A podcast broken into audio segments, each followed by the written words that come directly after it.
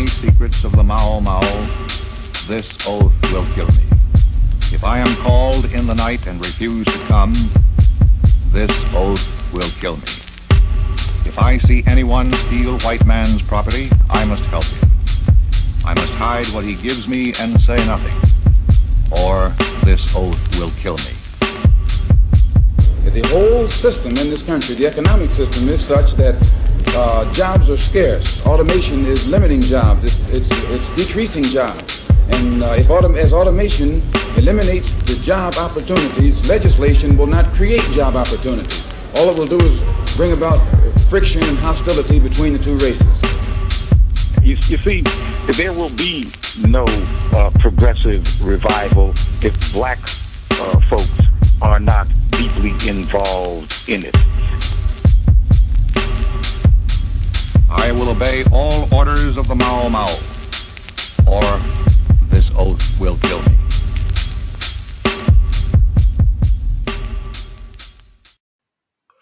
Peace and greetings, friends, comrades, and em- enemies. My name is Pascal Robert. I am the normal host of the Mau Mau Hour, normally on the last Wednesday of the month. And just to let you know, this episode of the Mau Mau Hour will be filmed and aired on Saturday afternoon at noon or normal Saturday time for This is Revolution podcast because my host Jason has a special program. He will be airing at 9 p.m.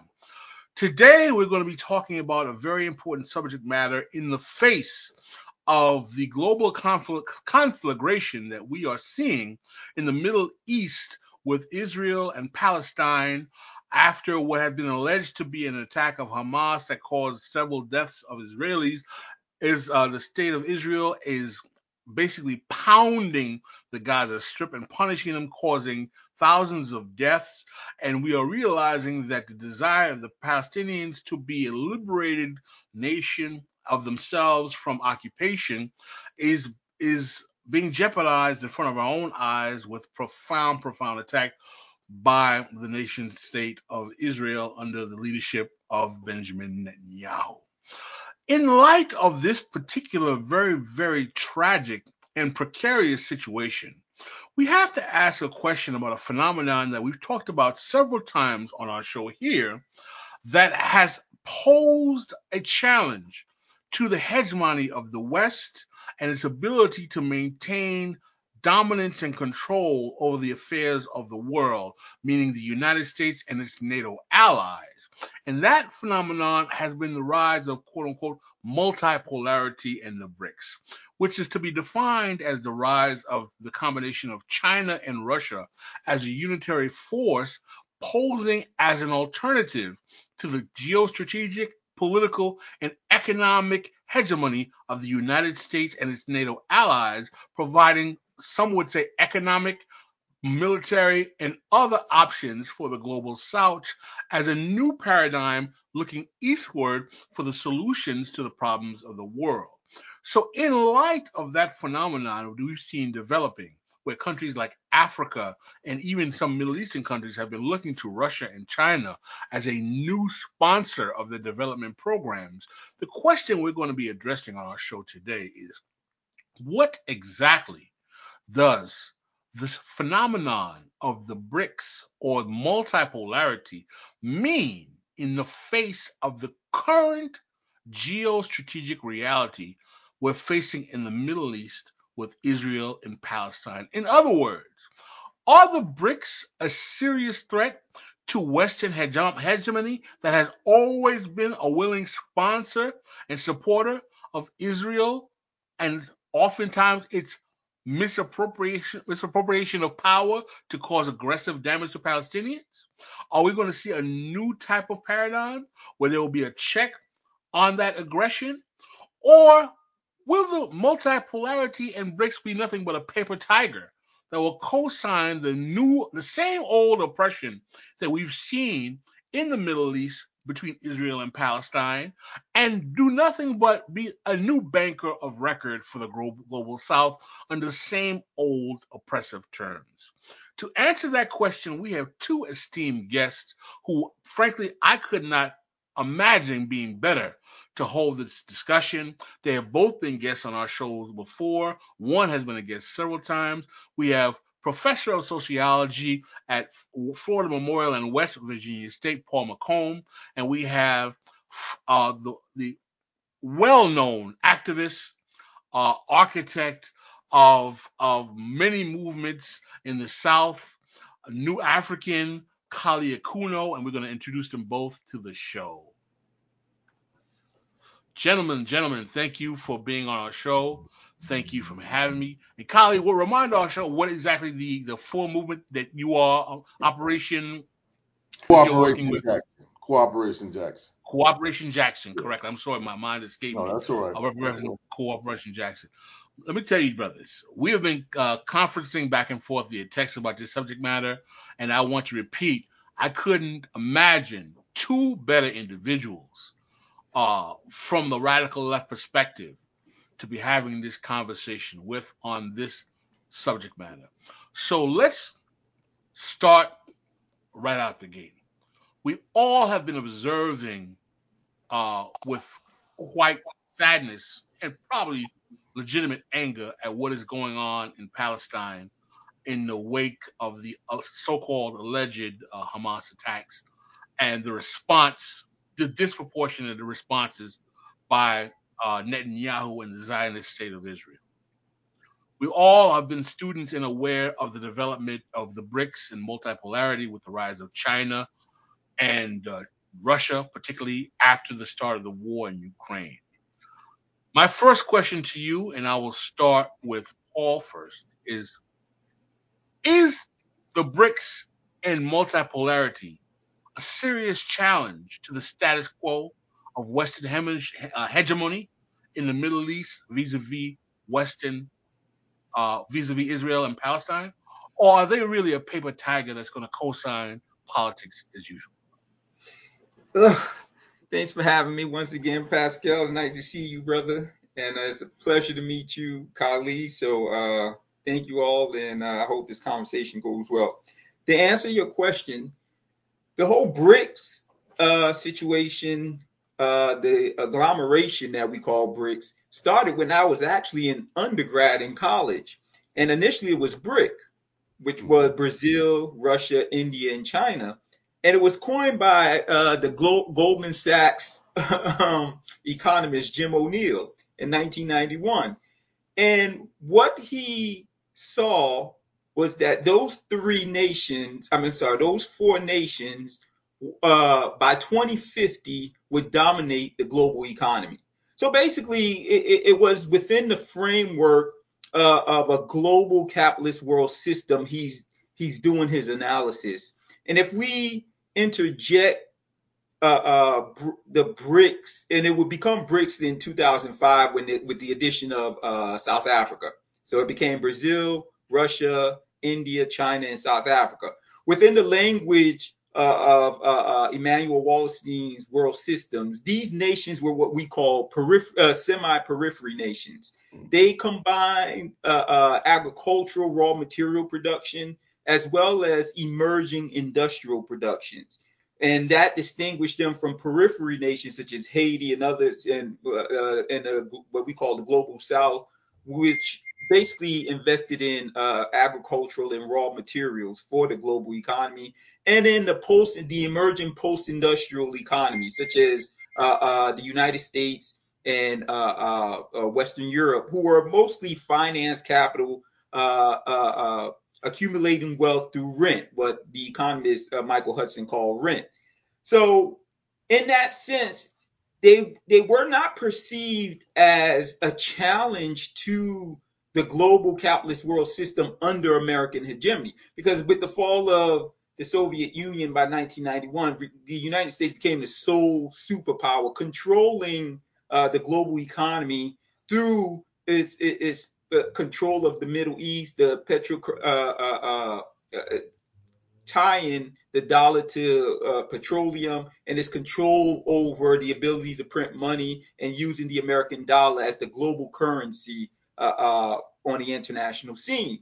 So initially, it was not seen as a a counter hegemonic uh, force to the the capitalist world system at, under American hegemony.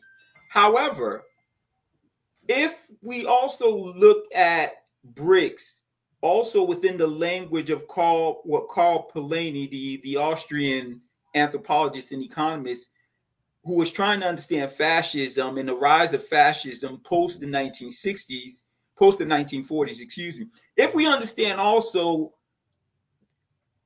the process that is taking place within the, the capitalist world system, with as well as within the language of Karl Polanyi's counter hegemony. What Polanyi argues is that capitalism introduces forces in traditional society, and you have to understand BRICS, the BRICS nations were traditional societies that were emerging as industrial as well as industrial societies. And what Polanyi argues, as these societies emerge, capitalism introduces commodifications which threatens the nation state. And as a result, the leaders of these nation states turn to fascism, and this fascism also has the potential, it has revolutionary potential in that, in the case, in the sense that it seeks to protect the nation states from the vagaries of capitalist relations of production. So the introduction of three things, the commodification of money, land, and labor basically decenters or destruct, uh, deconstructs the traditionalism of traditional society. And that forces them, he calls this the double movement, to look inward and focus on protecting the, the society from the vagaries of capitalist relations. And can you, provide, can you define vagaries of capitalist oh, relations? Oh, oh, the, the, the, the contradictions of capitalism. Because as as capitalist relations are introduced into traditional societies, what emerges is you get this relations between things. This is what Marx calls commodity fetishism. So now the relations are no longer between people. People now are determined by their worth in terms of money. So hence the commodification becomes the medium by which relations are uh, are conducted in traditional societies. Whereas in traditional societies, you had relations between people. Now money becomes a, a, a factor. Also, what's introduced is the commodification of land. In traditional societies, land as a commodity is, is, is, foreign. And capitalist relations of productions introduce this commodification of land. The other thing that's commodified is the person itself becomes a thing that can be sold. That's also problematic. But within that, as these processes are taking place, there's the potential for revolution or counter hegemonic movements against capitalist relations of production because leaders will emerge who in Western society are deemed fascist or on the right, who will seek to protect the traditionalism of these societies by attacking uh, the relations between things, by trying to reassert the traditionalism of the society. And I think it is, is within those two frameworks, within uh, uh, the capitalist world system and the responses of these nation states to the commodification of people, land, and uh, uh, uh, of labor, land, and money, and the responses to these the BRICS the BRICS nations that will determine whether or not they're revolutionary or not or not. And contemporarily, I believe it is revolutionary in the sense that it, it uh, what we see emerging with China and Russia as the leaders uh, uh, who are attacking. And we have to see, yes, in America and on, on the right, they see Vladimir Putin, Xi Jinping as fascist, fascist. That's what we hear. Uh, Putin is a fascist. Again, within the logic of Polanyian uh, uh, discourse, he can be he, he is assumed to be a fascist because he's trying to protect his society. Remember, in 1991, and I don't want to meet, I, I, I don't want to go on. I'll end with this. In 1991, when the Soviet Union collapsed, the Americans go in and they they commodify everything. They introduce the dollar. They, they introduce neoliberalism, and the Rush, Russian society basically was destroyed post 1991 under Yeltsin. And then you get the emergence of Vladimir Putin, who not only remember the first thing he does is he attacks the oligarchy. He attacks the oligarchy and tells them straight up, hey, is either you relinquish some of your power, you will kill you essentially. If you read some of Michael Hudson's account of what happened, but nonetheless, he seeks to protect Russian society from what we call the contradictions and problematics, or what, what Marx calls the vagaries of capitalism, by becoming a strong man, introducing traditionalism in society, allowing certain segments of the society to be uh, uh, uh, uh, to be marketized or, or, or, financialized, and then allowing state control of other segments of the society. So, in essence, it, it becomes it, it's ironic that Russia would adopt uh, uh, socialism with character with Chinese characteristics in Russian society post 1991 under Vladimir Putin in an attempt in a and it's is reactionary in an attempt to protect the society from uh, uh, uh, uh, capitalism. So, in a sense, it may have started off as a sort of uh, uh, yes, in line with the discourse of the global capitalist relations of production under American hegemony, but post Vladimir Putin, it becomes a sort of protectionism.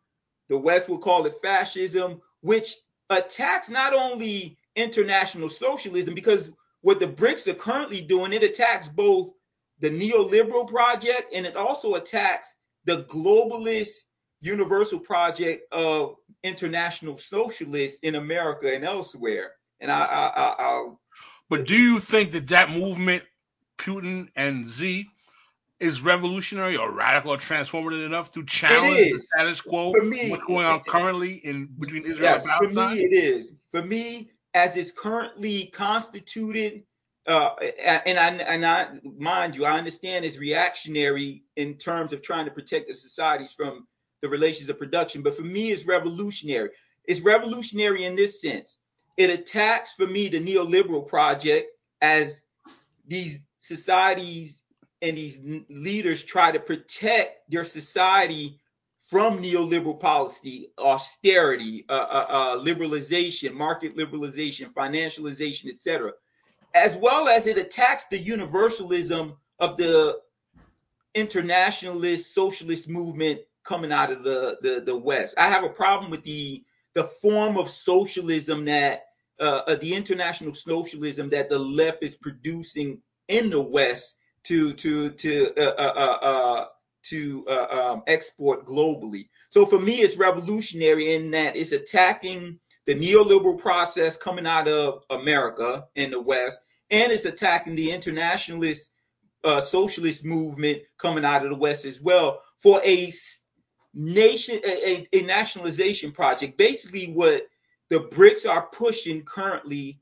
is, and I'm a nationalist, of course, being of Haitian descent, is a nationalist project in which the emphasis is on trade amongst uh, uh, the currencies of these nation states, as well as uh, uh international cooperation among nation states. So it's basically a return back to the early 1900s, uh, b- before World War One, without uh, colonialism.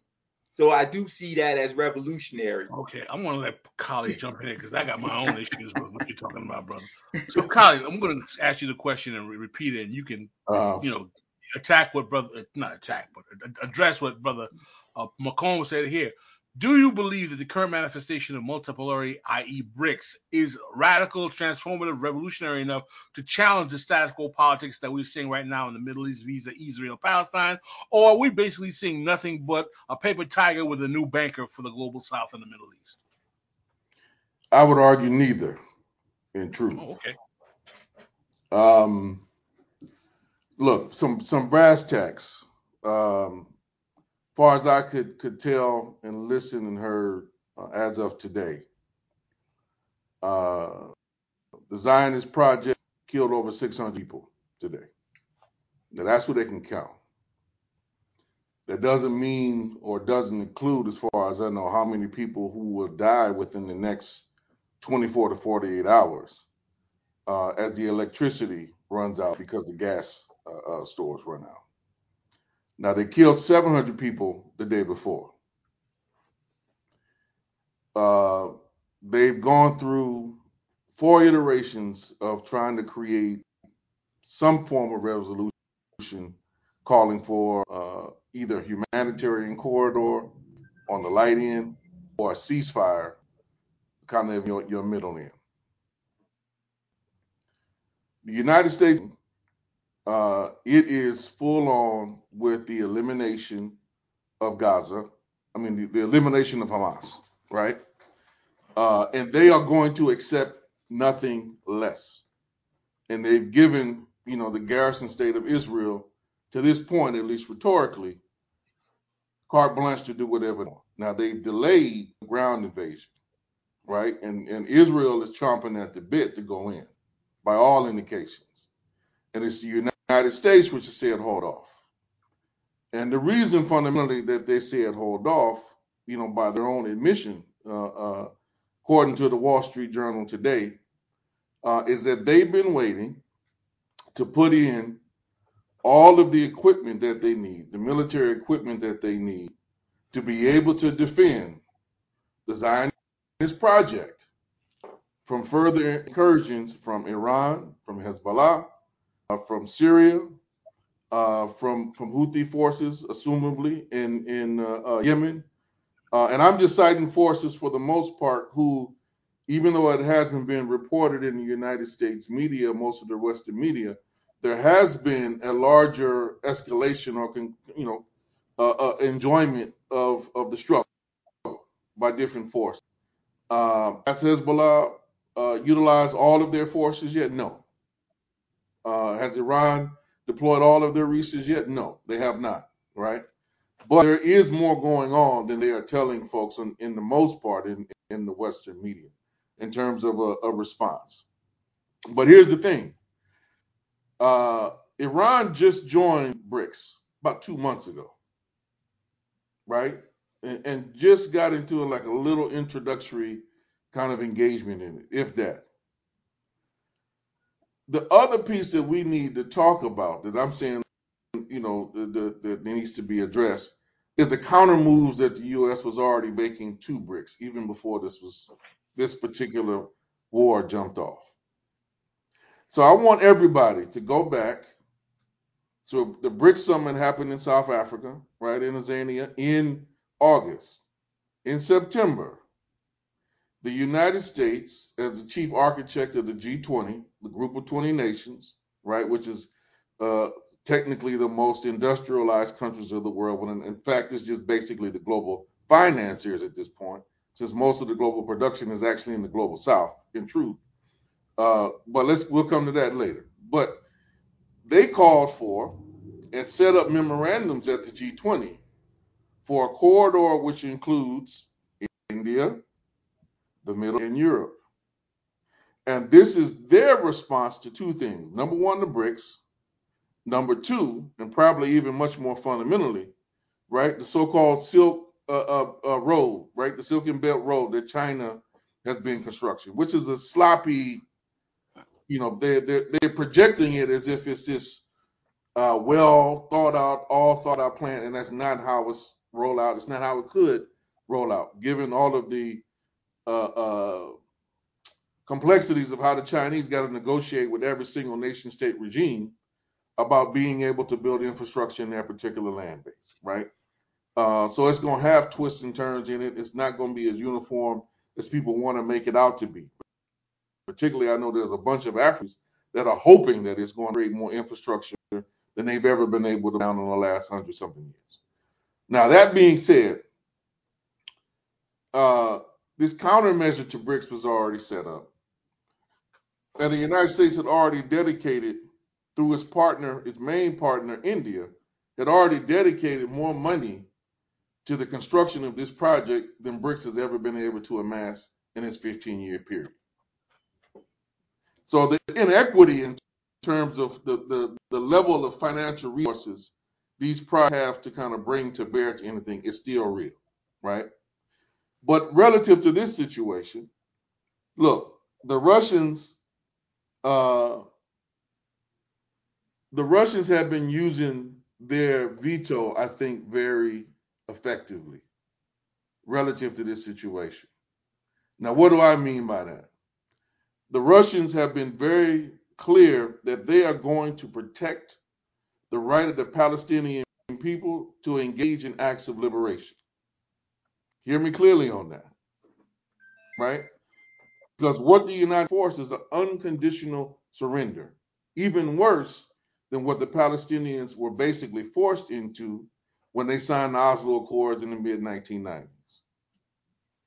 And they're on every TV channel anybody would want saying, like, we have the right to determine the leadership of the Palestinian people. That's what this whole thing that we're going to eliminate uh, Hamas is all about.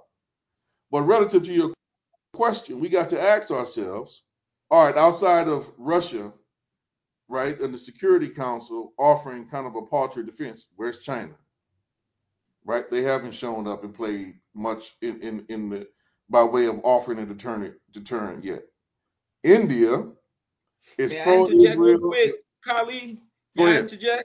The Go Chinese ahead. did they, they did send to counter the Americans, they did send six warships to the Middle East uh, to counter the Americans, just like the Russians also sent their Kinzhal missiles into the Middle East as well to counter the American movement, sending two warships. So for the first time, the Chinese are responding on a military. Have uh, they arrived basis. yet? Have they arrived yet? I believe they have. I believe okay. they arrived I, uh, yesterday or I'm gonna today. have to follow up on that because yeah, I know yeah, I've yeah. been in Go some ahead, brother. They, they I'm glad you six. put that out because I've been in yeah, some debates wondering if if it's rhetoric or is it substance. No, they sent six. They sent okay. six. The New York right, Times reported it too.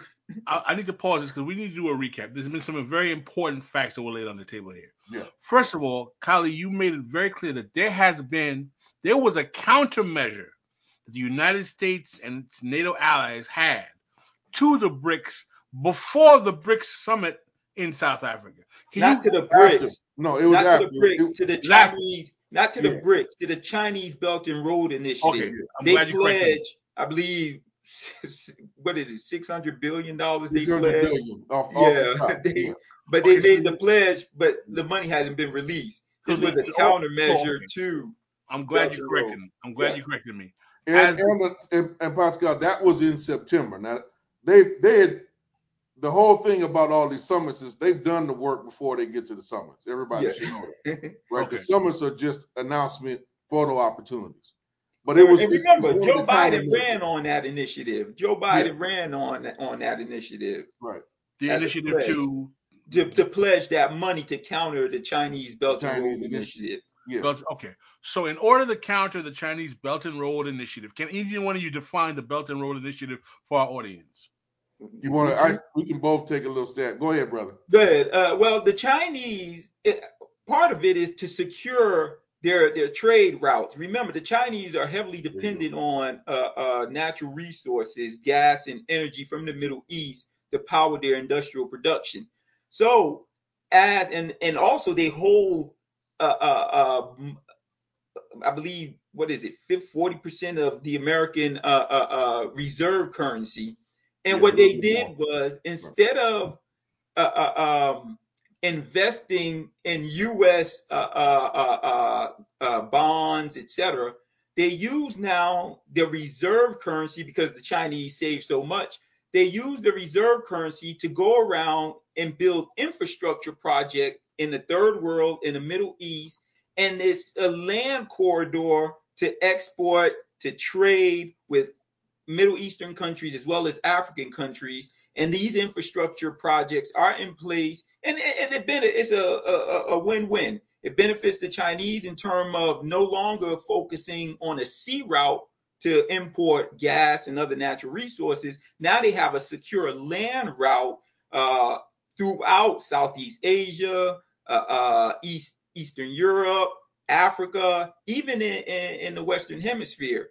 And now, um, it's problematic for the United States because now the money that the Chinese, remember, in the 1980s and 90s, the same process occurred with the Japanese. The Japanese, because they had a trade imbalance with the U.S., they were forced to go invest in U.S. Bond, government bonds and real estate here in the U.S. Well, the Chinese in response, whereas the Japanese did that, the Chinese said, no, we'll use that money because they realized America is just printing money. So it didn't make sense to hold on to this reserve. So they invested the reserve and they called it the Belt and Road Initiative. and it's a win-win for all the countries involved. So, but it's an attack. It, it, it, threatens the United States because the United States now, the investment that should be coming in terms of the Chinese purchasing government bonds, investing in the real estate market here in the U.S. now is being uh, uh invested in countries in the third world, the Middle East, and other areas in Eastern Europe. So that's the problem for the United States. How do you want to jump in? Yeah, there's another piece to it. Mm-hmm. I just want to add, which is the actual, the military geopolitical dimension of this, right? And if you just look at it from the old game, right now, what the United States has military superiority over is on sea, is by, sea, right? But I'm gonna go back. You played some Malcolm. I'm gonna, I'm gonna bring that up. The U.S. ain't one on the ground nowhere, right? Back World War II, and the right? So they understand. The U.S. is not one on the ground they, anywhere. Yeah, they don't. And, and, and all we got to do is look at Afghanistan as evidence for that, right? They spent Iraq, 20, Iran, 20 Iraq, years. Syria. Yep. Yeah, but I mean the most embarrassing one they've, they've, they've had in recent memory is is is Afghanistan. They spent 20 years, billions of dollars, left them with a modern army. Right now, they're, they're gonna have trouble, uh, you know, re re-equipping it from time to time. But they spent 20 years to take out the Taliban, only to put the Taliban right back, right, to leave all that in power. So they don't want a, a particular piece. So part of this is also Chinese thinking of, you know, you don't have, you might control all these military bases on the periphery of everything, but Central Asia, you don't, you ain't got that. Not right? yet. Not, yeah, uh, uh, well, I don't think they're gonna get it, but that's a that's another that's, that's another uh, uh, question. But you know, going back to this piece around uh, uh, this particular moment being kind of a test of the BRICS.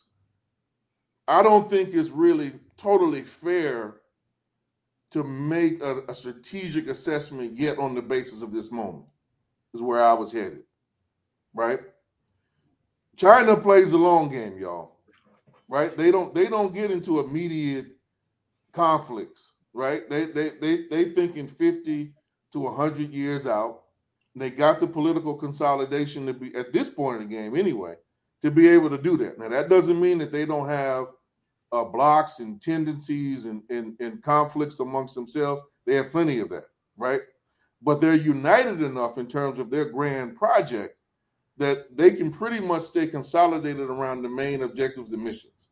And one of the things that they've been trying to do is forestall the inevitable conflict they see happening between themselves and the United States. And the expansion of BRICS, I would argue, what just happened when they brought on Iran, when they brought on, uh, was it Iran, uh, the Ethiopia, UAE, right? Saudi Arabia, uh, in Saudi Arabia. They, they said, six take, nations. Yeah, we're gonna take a couple of your key friends who have been drifting from you and, and seeing, you know, how the winds of change are happening, beginning to assert more their independence. And we're to bring our overall strategic numbers, particularly us in India, we're to bring that to bear and mix that with OPEC. That's basically the decision that they just made, right? So it's it's the original BRIC with OPEC. South Africa somewhat just kind of go along for the ride and adding on some political flavor right? And it was their push, I think, in particular, to get Egypt and uh, Algeria, I mean, uh, uh, Ethiopia on, right? Uh, but they, they, them trying to go headlong, toe to toe with the United States uh, relative to Israel right now, they're not going to do that. And this is where you see, I'm talking about the Chinese to be clear. This is where you see some of the fractures, you know, taking place. And where I was going earlier, the biggest thing that's always been a concern for me about how BRICS has been constructed is India under Modi, right?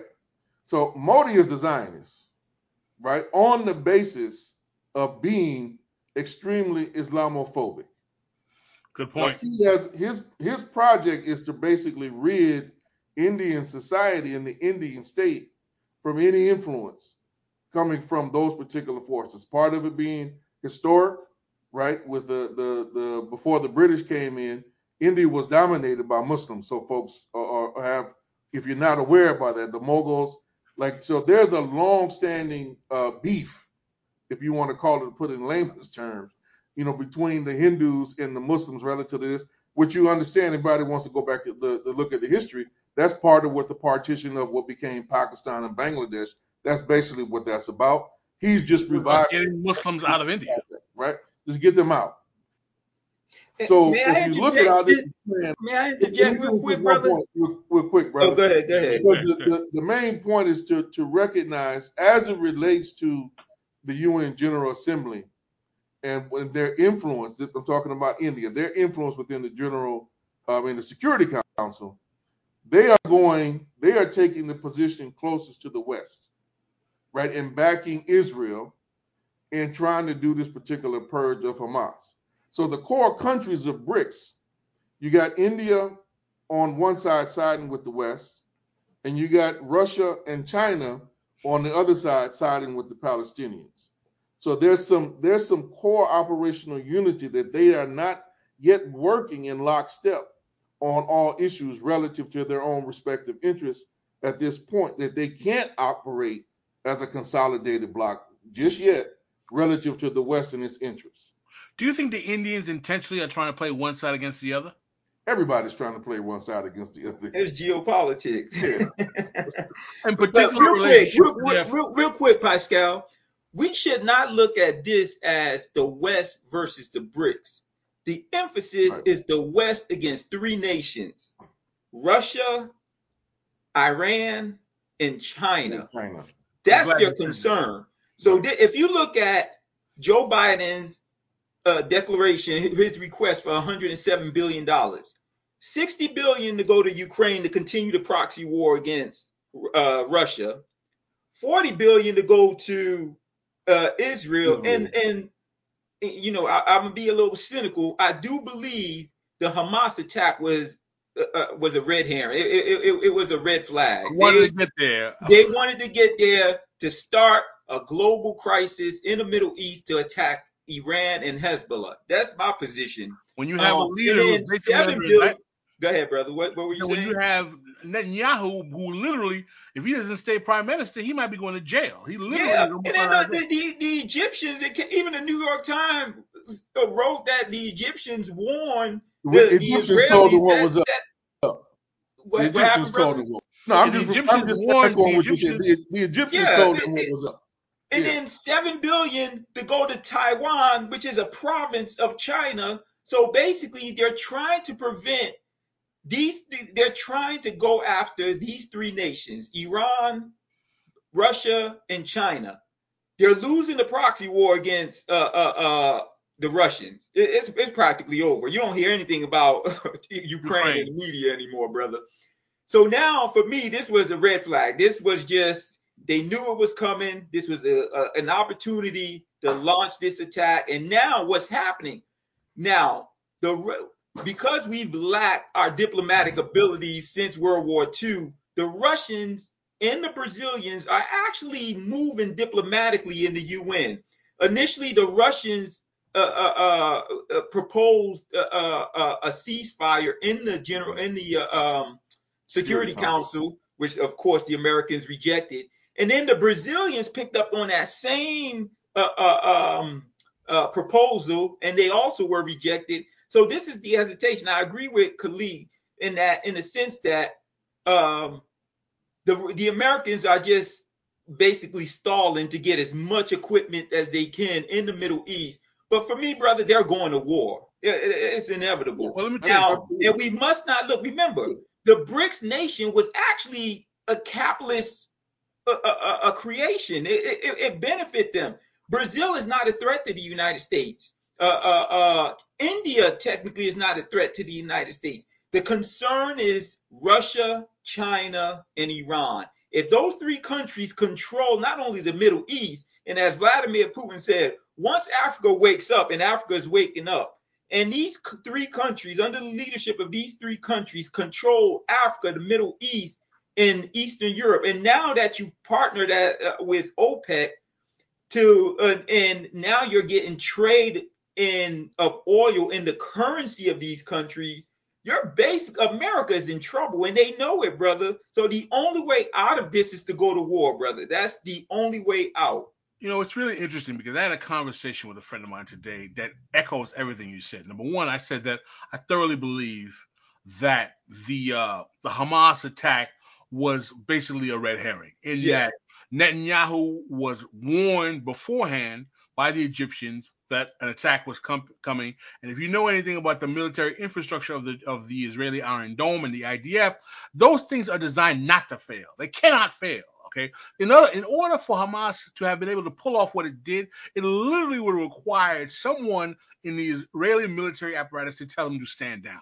All right. There's no way that that level of sophisticated military uh, uh, activity causing that much of a loss to Israel would have happened without some type of internal awareness of the Israeli Israeli military. So I completely agree with both of you that Netanyahu knew for a fact that this was going to happen. And someone asked, well, Well, we, but why would Netanyahu? Hold on, let me make my point. Why would Netanyahu allow his own people to be sacrificed? I said, well, first of all, if you know anything about geopolitics, there's never a time in history when a leader was not willing to sacrifice some of his own people to protect the hegemonic role of his nation state. Number two, if you also understand the re- the situation with Netanyahu, Netanyahu is a man who, but for the fact that he won the last prime ministerial election, he would possibly be in prison right now.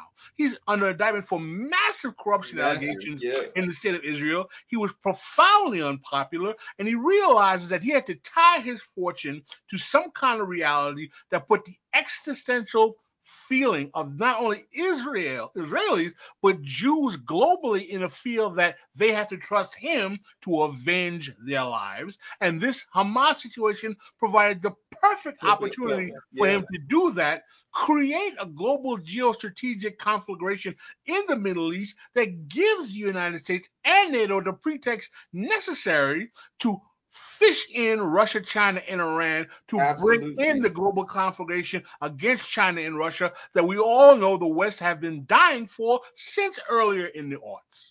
And then Erdogan just came out and gave a speech today and says, hey, you know, stand down or we're going to war. It- it- This is, he's, he basically agreed. And remember, uh, uh, the leader Say of the, who the Erdogan UN, is, what- brothers. We, we just you just intro, int- introduced him. Yeah, Erdogan- Turkey, Erdogan- Turkey, Erdogan of Turkey, sorry. Erdogan He gave a is the leader of Turkey. the leader of Turkey, and and, um, and remember, right now the the Israeli state and Nikki Haley and all of these neocons, they're upset with uh, uh, the UN because the brother, what, what's his name, the leader who came out and said, "Hey, we need a ceasefire," and basically Israel is committing war crimes in the Gaza in the Gaza Strip, and now they're asking him to resign. Erdogan came out and said, "Hey, this is this is an attack on the citizens of uh, the Gaza Strip, and it's either a ceasefire or what they. I think what the Americans and the Israelis and the and the crazy uh, Western Europeans undermine is the sensibility now, the Palestinian, uh, uh, the global uh, uh, uh, um, sensibility that people are feeling towards the Palestinian people. I think this is part of and I and I understand the geostrategy the geostrategy behind the Americans trying to get as much arms in there as possible, but also they I don't believe they expected that the, there there would be such empathy for the Palestinian uh, people that we're seeing witnessing now, brother. Not like only to- in the Middle East, but throughout the The global world. South, throughout Yeah. the world. I want to make an announcement on that. I think we can all empathize because we're all kind of we're all Generation X kind of guys here. Is that I made a statement to a to a friend I was talking about today. I said, listen, there's an element to to what's going on right now in the Middle East that gave me a sense of op- optimism. He's like, what could possibly give you optimism? I said, bro, I'm old enough to remember when there was no challenge in No. American public consciousness to any type of Zionist Israeli aggression, and that Israel had carte blanche to do whatever it wanted to do. But I'm gonna take it. I'm gonna take it a little bit further, Pascal, uh, brother Mocombe. Um, look, let's not act like. Uh, I hate that term, the Arab Spring, but I'm gonna use it because folks it. That was a little bit more than a decade ago. And it did not end in the way that the masses wanted it to end. That's true. Some of them suffered some resounding defeats. Egypt perhaps being the most uh, uh, resounding of them all, right? In terms of how that played out, how uh, a bunch of revolutionary forces were hunted down, uh, the level of state repression that's going on, right? Um, but that muscle memory is still there. And the folks who were kind of in the leadership of that, at least on the street, they're now in their 30s, right? And in their 40s. So they're entering into a period of political maturity. And they've learned some lessons from from their defeats. The best of them, you know, always will. So from the jump, I've been both, you know, the little things I've been able to say and put out. Been been pissed to a certain extent uh, with the response of the Arab and Islamic states within the region. But the response on the street, right, from Morocco uh, to Pakistan and every place in between, has been pretty astounding. And you best believe when Blinken went and uh, uh, to uh, to Qatar, Mm-hmm. right when he made that trip, they played nice, you know, uh, uh, in front of the cameras. But you best believe that the folks from Qatar told him, "Look, y'all better understand what forces you are potentially unleashing, because if you keep going on this." Some of us ain't gonna be here to negotiate with you. Well, let me tell you people gonna, our people gonna take us out. Well, let me tell you, I want to say, as someone who is, But but do we all agree that the Arab Spring was a a State Department initiative, right? We all agree on that, right? I don't know if I would say that. That I think it Oh, nah, brother. It, it, it- the It evidence is out. it, it depends on where and it depends on how, out. First of all, the how Arab, Arab. Spring was not one unitary action, all the No, same no, no, everywhere. no. Yeah, What the yeah. Arab Spring, what on Arab Spring was, what what the Arab Spring in Tunisia is not what the Arab Spring was in Egypt. Is not what the Arab Yeah. Spring was in Morocco. Was not what the you know, so to simply make it seem like it was all you know a color revolution. You know, come on, get serious. I think is very reductionist. However, I will agree that Daesh, ISIS, and whatever was the counter-revolutionary measure that neutralized the Arab Spring in the Muslim world completely in terms and the rise of Sisi and all of those other counter-revolutionary measures as well, and the rise of these financed jihadist forces really put that to bed completely But the it was a, world. but the thing was, it was a setup in part for this. Yes, That's yes, that's that's the piece that we absolutely. we need to have a deeper conversation about. Yes. Today we we we're gonna run out of time. Yeah, yeah, yeah. But it but it was a setup for this because look, let's remember, they talking about there was no provocation. Go back. I want everybody in your audience to go back and look at what Netanyahu did in September when he came to, to New York for the United Nations annual peace. The map and everything that he put up in the justification, you know, he's done that before, but the language he used this time particularly was telegraphic and saying there is no Palestine any, no, anywhere on this map, and there won't be. And the, the the critical piece that was also part of the setup, a part of the reason why uh, I think the Hamas and its allied forces, we need to be critical, you know, because there's it wasn't just Hamas in this. That's that, let's not repeat uh, uh, kind of what all of what the West is saying on that. That's another piece to come back to. But part of the thing that they had to stop was the normalization of relations with all these Arab regimes. yes, absolutely, They had to stop that. absolutely. They had to stop that. So- And we have to give the Chinese credit for negotiating this peace, this Yeah, that's right. rapprochement between the Iranians and the Saudi.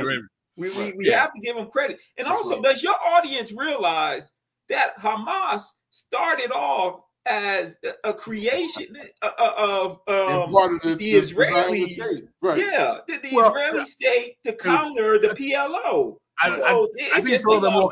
it's a little bit more. Hamas. It's a little bit more complicated. Yeah, yeah, yeah, absolutely. The, Ikhwan- the, the the the Hamas is a growth of the Muslim Brotherhood. Muslim. Brotherhood. Yeah, However, it was given succor and was buttressed by the Israeli state literally to be a, a countermeasure Counter against to yes, Fatah and the PLO, Yes. the Yasser Arafat's delegation, because they wanted to delegitimize the PLO and Fatah and actually use a bet in war to create casus belli or reason for aggression to Yes. allow them to have pretext to always go to Always war, attack. would have been a Hamas. Absolutely. Absolutely, brother. You know? Absolutely. Just real quick, because the, the piece that was going on on this about the pretext. We need to put to make sure the, the audience knows this region has been in continuous war since 2001. It's been bled dry. And despite uh, Iran being able to hold its forces at bay in the, the serious countermeasures that the United States unleashed upon it, right when it invaded Iraq, it's not, not the same position it once was. No. And I want everybody to to to go back and listen. Uh, uh, John Kirby yesterday, right? And and John Kirby's the old military uh, uh, general who's now acting as a spokesperson for the the Biden administration. He told the world, but and I want us to extrapolate. He told the world, we ain't with no ceasefire because the ceasefire will only aid Hamas. Now extend that thinking, right? You putting all this heavy equipment, you setting everything up for perfect conditions because you want a war. You want to pull Iran in on a certain level.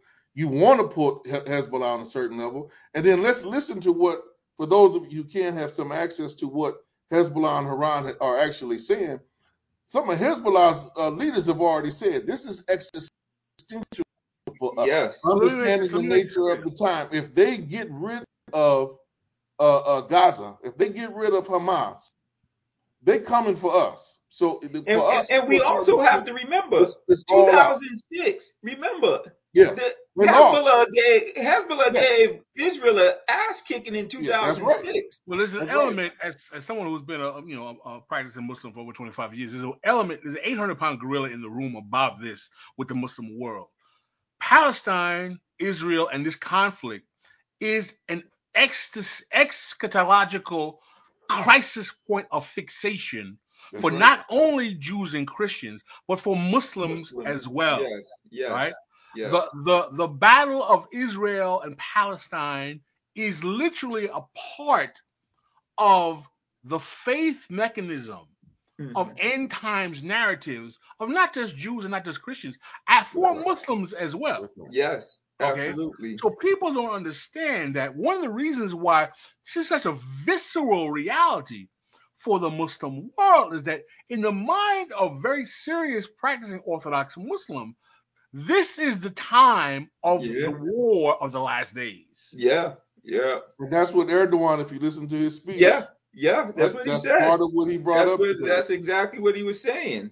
And and also remember, in Russia and China's response to this is not eschatological, it's geo it's geostrategic. Remember, it is Russia is going in to protect Syria and Iran.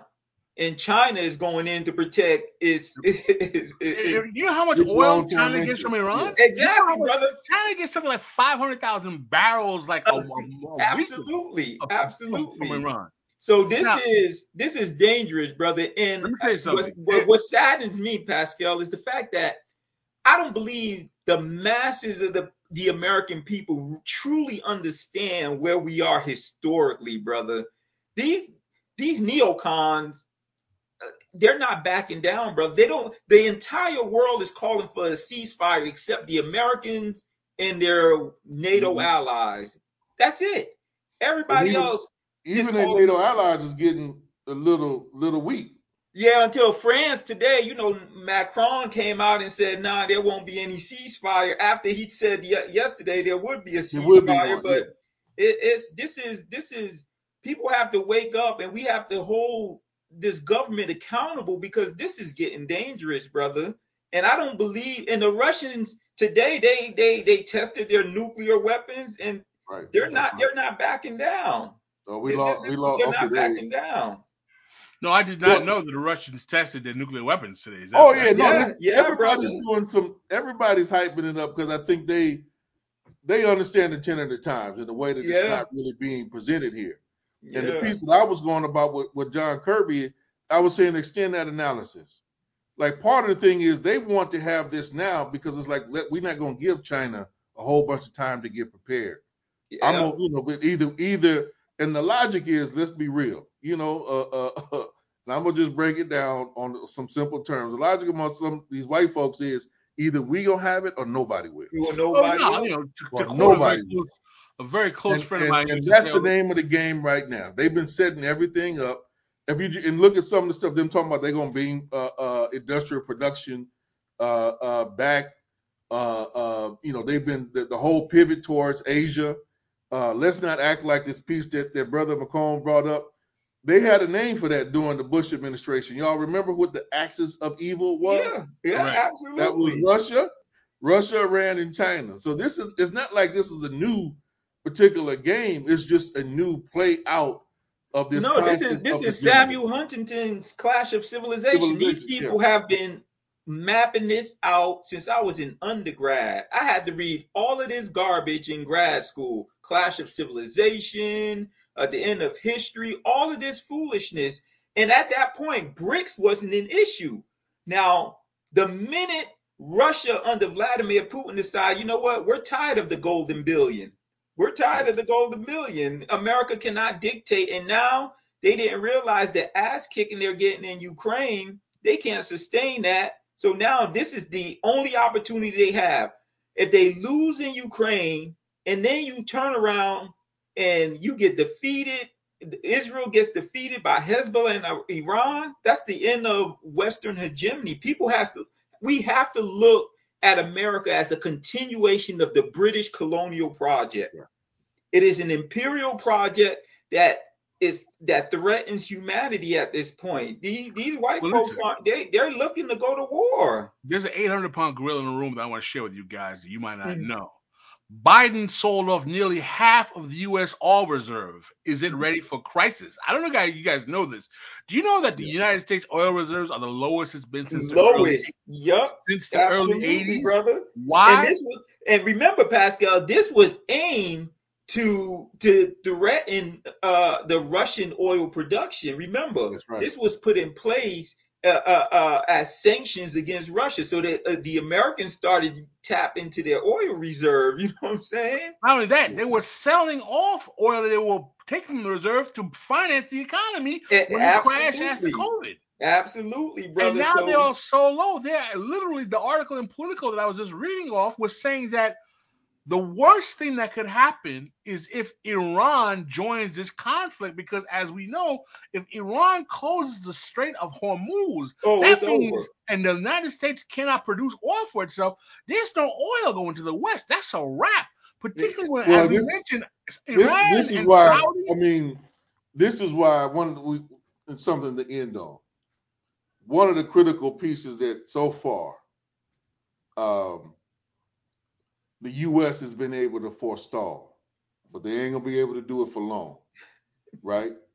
Uh, immediately, some of the most strategic minds that I know of that way, right, over in Southwest Asia, they were saying we need to just call for an oil embargo and end this damn. Thing. Wow.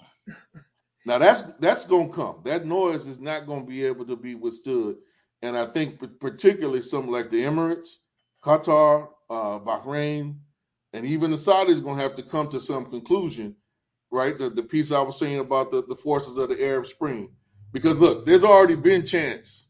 I've I've heard chants in in uh, Tunisia, I've heard chants in uh, uh, uh, Morocco of all places, Algeria, and in Egypt that of one of the, the key things that's been coming up in some of these demonstrations, right, is the chant of when is the army going to get involved, meaning mm. our army, right? When are we going to send our soldiers on?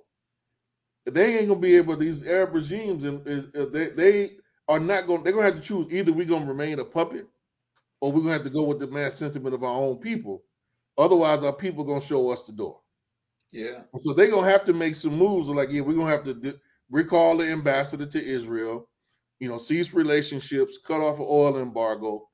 And if you look at where the U.S. now, it's in a very strategically weak place, right? And then one of the things I remember you had some time ago, you know, how well, uh, uh, to me in my mind, uh, Putin played some of the aspects of that war, of how many dollars he held in reserve, Yeah. Mhm. right? How much oil and stuff he he had set up in preparation over the years, war. knowing that the West was going to keep pressing the buttons of of of, of the, the Russian state, Yeah. right, Do you get what they what they want, right? And so that you like it's the other thing. Ukraine didn't. That, they keep popping like, oh, they this just popped up out of nowhere. No, No, this is since 2006, brother. Yeah, a long Listen, Brother, too we- long than that. 2006. That had been played. That had got set up when they when they made the negotiation to to basically dismantle the the the, the Soviet uh, Union. You Yeah, absolutely. you know. So Gentlemen, gentlemen, gentlemen, we are at an hour. I would love to keep this going. We got to invite you both back because this has been so rich. Thank you for coming on This is Revolution, the Mau Mau Hour. Professor Dr. Paul Mocombe and Kali Akuno of Cooperation Jackson. We will have you back to, to talk about these, these affairs again. This is Revolution, the Mau Mau Hour. We are I tell any secrets of the Mau Mau, this oath will kill me.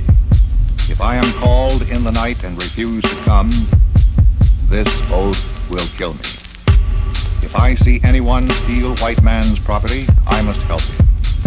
I must hide what he gives me and say nothing, or this oath will kill me. The whole system in this country, the economic system, is such that uh, jobs are scarce. Automation is limiting jobs. It's, it's, it's decreasing jobs. And uh, if autom- as automation eliminates the job opportunities, legislation will not create job opportunities. All it will do is bring about friction and hostility between the two races. You, you see, there will be no uh, progressive revival if black uh, folks are not deeply involved in it. I will obey all orders of the Mau Mau, or this oath will kill me.